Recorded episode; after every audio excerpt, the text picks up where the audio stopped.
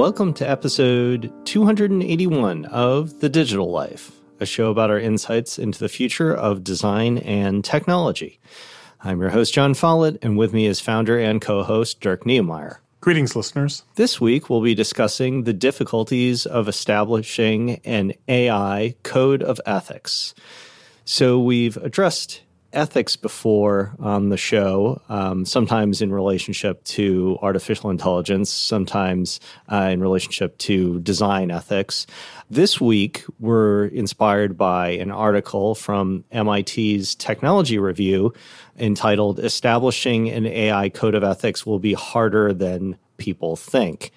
So I think that's um, an interesting article, and, and, and the subhead to that title uh, was that ethics are too subjective to guide the use of AI, argue some legal scholars. And the article goes on to de- describe some of some of those, which we'll you know dig into a minute here.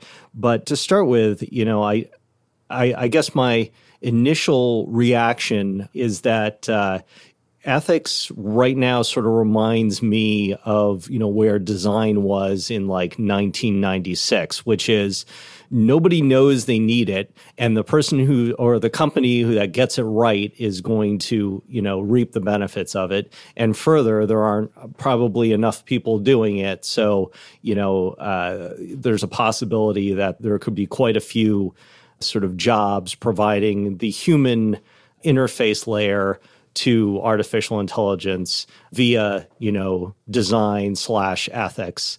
Uh, I, I think that's that's going to be critical as AI moves forward. So, Dirk, before we we dig into some of the substance of this article, you know, any any uh, opening thoughts? Well, ethics, what ethics, right? I mean, I don't know, Jon. It, it's it's a continuation of what in the tech industry has been a I don't know, it's even beyond the tech industry. I mean, what in in capitalism has been the corporate, you know, the corporate pursuit of profits. I mean, if you take a company, you know, Google, young company, tech company, uh, when they started, they had the don't, you know, don't be evil was their, I don't know if it was their mission or, it was certainly this, you know, well publicized sort of tent pole of of their company and how they intended to do business. And uh, you know, since then, once they got big, they changed it. That went away and uh, and they certainly have been evil in in a number of different ways. So ethics writ large um, are just things that get in the way for these companies, and as long as they're convenient and not you know barriers to profit, yeah, companies will talk about ethics and wave their little um, manifestos around. But as soon as as soon as ethics get in the way, they go away. Um, I, th- I, think we see it over and over again with with the big companies. You know, I think small companies are, are more able to be ethical, but I think big companies are just sort of structurally from a structural perspective, they're inherently unethical. Is it possible to be ethical in an organization of tens of thousands, hundreds of thousands of people with no direct human relationships between a lot of them, with little accountability, with um, you know your incentive models having nothing to do with ethics or ethical behavior, but having to do with with profits and growth and and things that often are antithetical to ethics. Um, to me, this is nothing new. You know, it's it's perhaps even more dangerous now that we're getting into the space of you know AI and, and machines, thinking machines. But to me, it's just an exacerbation of problems that are, are long standing. So I think there are many different levels of ethics. You know, sort of the broader company ethics you you were uh, referring to a little bit there uh, when referencing Google. I think there's the face to the world kind of ethics and and how a company may or may not uh, fit into society and produce things for its own benefit or for the benefit of its customers. I think there's a an underlying sort of let's let's call it a small e operational level ethics that is really not practiced very much, at least on the human computer interaction side, just yet. And what I mean by that is, you know, the kinds of ground level decision making that might go into creating an algorithm that makes decisions about, you know, uh, how a self driving car parses information about living beings that it could do damage to, right? So that's different. The, the person designing that algorithm for Google, that's a very different operational level kind of ethics versus the broader, you know, how does Google fit into our society as an organization? And I think on the call it the small e operational ethics level, I think there needs to be a pretty big expansion of you know, sort of the practice of and understanding of and design of those kinds of decision making rules, right? And so I think that's in part, you know, the two aren't separate, of course, because, you know, the bigger view of ethics, of course, influences what people are going to be doing on the algorithmic and rule making side. But let's take that one step further and dig into a little bit about what this article is addressing, which is, you know, this idea that if you're a lawyer or you're a researcher and you know that AI is going to require some of these ethics and, and accountability and design and implementation, the question comes up, which, you know, which is interesting, which is who decides what ethics are in play and then who enforces them, right? So these are the problems that the author of this article, and and I think that many are sort of rightly sort of uh, arguing like, how difficult is this nut uh, to? Crack. It's crack? really difficult, so, super difficult, Jon. And, and a big part of it is technology moves so much faster than government moves, right? I mean, legislation is slow and technology is fast, and these things have already moved past the point of no return before the government can get its head out of its ass. Yeah, so I think there's a top-down view of this um, operational ethical discussion that is distracting, right? Like that I don't think is sort of sort of maybe in totality the it shouldn't be the only way we view it. There is there is a bottom, which shouldn't be the only way we view it as a top down kind of thing, right? Like, hey, you know, we're we're we're going to create these imaginary problems, these imaginary, uh, you know, we're we're going to plan ahead and try to have rules in place so that when we encounter these ethical dilemmas, we'll have this rule and the gate will drop down and the AI will make the right choice right? And so I think the, the, metaphors there alone are freaking me out. But let's keep yeah, going. So in other words, but I mean, how else? I, I, mean, I, you know, that's one way to frame it up, right? As top down. You know, I am interested in the top down view of it, but I'm also interested in a bottom up view, right? And the bottom up view is one that we're ignoring largely because we think that these systems don't exist already, right? So we're trying to think of I guess what I'm advocating for is is transparency in the decision making, making auditable systems for AI pattern recognition and decision making and rule making. So, you know, obviously, you know, this, you can't have a self driving car go out and hit a bunch of people and then audit it and say, hey, when you hit the person, that was clearly the wrong choice. I mean, not all all designs lend itself to a bottom up approach. But for things where you can prototype and test on data sets, you know, for instance, that are pre existing and can see, you know, what the AI is learning, why it's learning it, and what decisions it's making based on that data, you can go in and, you know, audit that and sort of change the course of the machine learning if you're able to see what's going on if there is a human in the loop.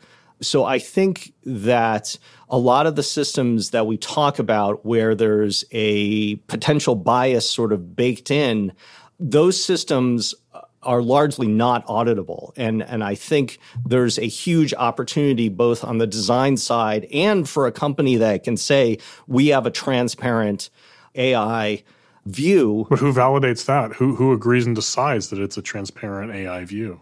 I mean, part of the problem when I hear you talk about bottom up, part one of the things that scares me is these things are so complex. You know, we we have things like implicit bias that we're sort of understanding more and more about. But even as we understand that it's an issue, we're nowhere near untangling it and figuring out how the hell to get away from it.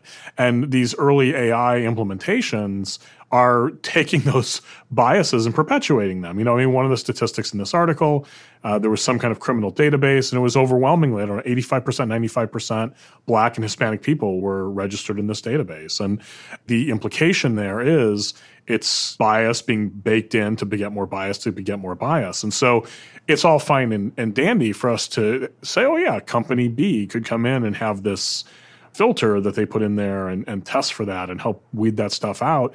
But from a science perspective, we don't know how to weed that stuff out. From a from a psychological, sociological, I mean, uh, there's different theories and different ideas and little bits and pieces, but we're we're clueless at the end of the day. Like we have no clue how to engineer deep implicit bias out of our society without the technology aspect. And so once we bring the technology, you know now we have the technology. We're trying to create this, you know, the, the ethical framework, and and I don't know. To me, I, I, I think it's super complicated, and it's not something that can be done correctly from a bottom up perspective. I, I fear that the bottom up uh, will risk creating more more issues, and it might be well meaning. It might be well, there isn't anything to guide us and help us figure out what the real problems are here.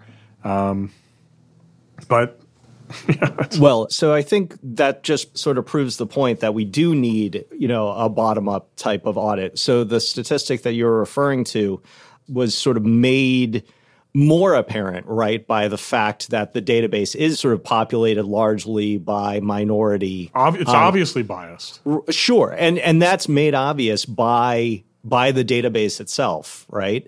So, I mean, I, I guess there's the question of okay, well, who does someone say, "Oh, okay, well that then that's fine," w- which was I think your question, which is who's vetting the uh, who's vetting the, the, the audit, right? Yeah. um, but at the same time, I mean, there's an opportunity, right? We don't know how to remove implicit bias from our social systems, but some of these will be made obvious just by the nature of the patterns that are that are being recognized by the AI itself. So there's some I, cleanup that could be done. Sure, but, I mean that's the deck chairs of the Titanic, right? I mean, I well, I mean, I, I guess you know part of that also has to do with you know what decisions we make now.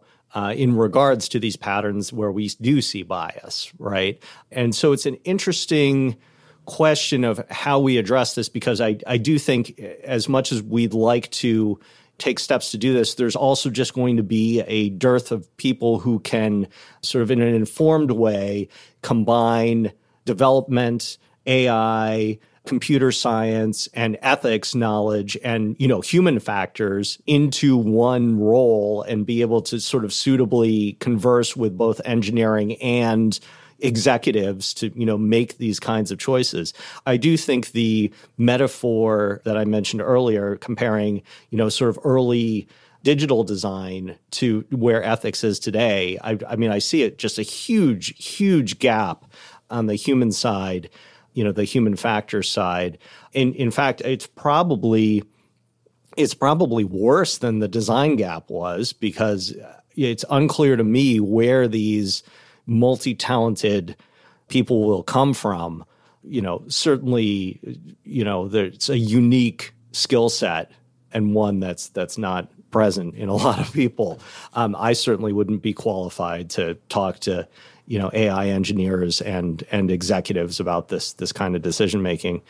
One other point I wanted to make, just you know, as we're sort of discussing the ins and outs of this, is that um, our view of AI has largely shaped been shaped to be a technical view. And in part of that is because AI is engineering heavy right now. We're less Wait, AI um, is a product of engineering, right? Sure. So the technical underpinnings of AI are, are sort of the most important drivers of the discussion right now. What can we do with it? What's possible? You know, and and the complexities of that technical discussion around the AI product. At the same time, I think there's a cultural gap, or call it a design or a culture gap on you know the AI product side that we don't have with other types of technology. Like when we have a discussion around cars, you know, gearheads will talk technically about it, but that's not. Uh, there's a cultural layer to our discussions around certain technical objects where people are comfortable talking about them, yeah. even if they're not technicians. Yeah. Right now, AI is the realm of far fetched fantasy and technical jargon.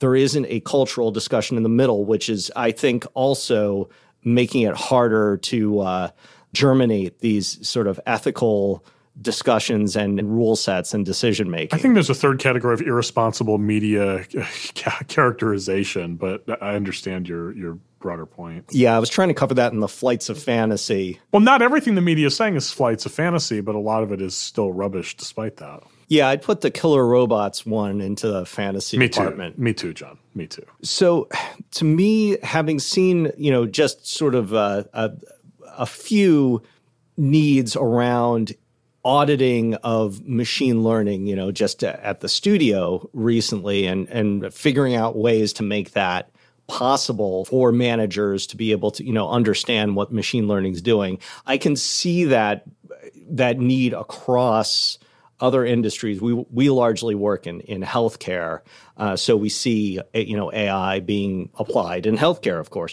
But I can see the need for pulling back the covers on machine learning patterns for you know any number of industries. I mean, healthcare clearly has its has uh, you know some some important areas that need to be vetted, but you know transportation, e-commerce, et cetera.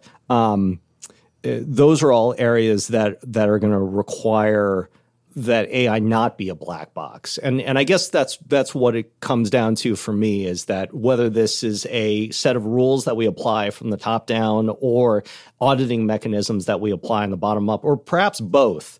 This idea that AI can be a black box that magically executes things for us that's just that is not true and that is a you know that perception needs to be fought against i think Listeners, remember that while you're listening to the show, you can follow along with the things that we are mentioning here in real time. Just head over to thedigitallife.com, that's just one L in the digital life, and go to the page for this episode.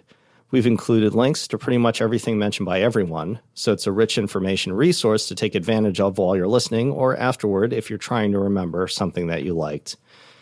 You can find the digital life on iTunes, SoundCloud, Stitcher, Player FM, and Google Play.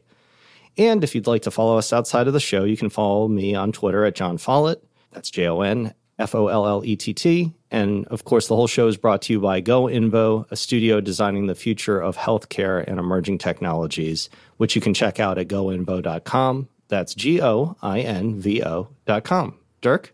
You can follow me on Twitter at D Knemeyer. That's at D K N E M E Y E R. And thanks so much for listening. So that's it for episode 281 of The Digital Life. For Dirk Knemeyer, I'm Jon Follett, and we'll see you next time.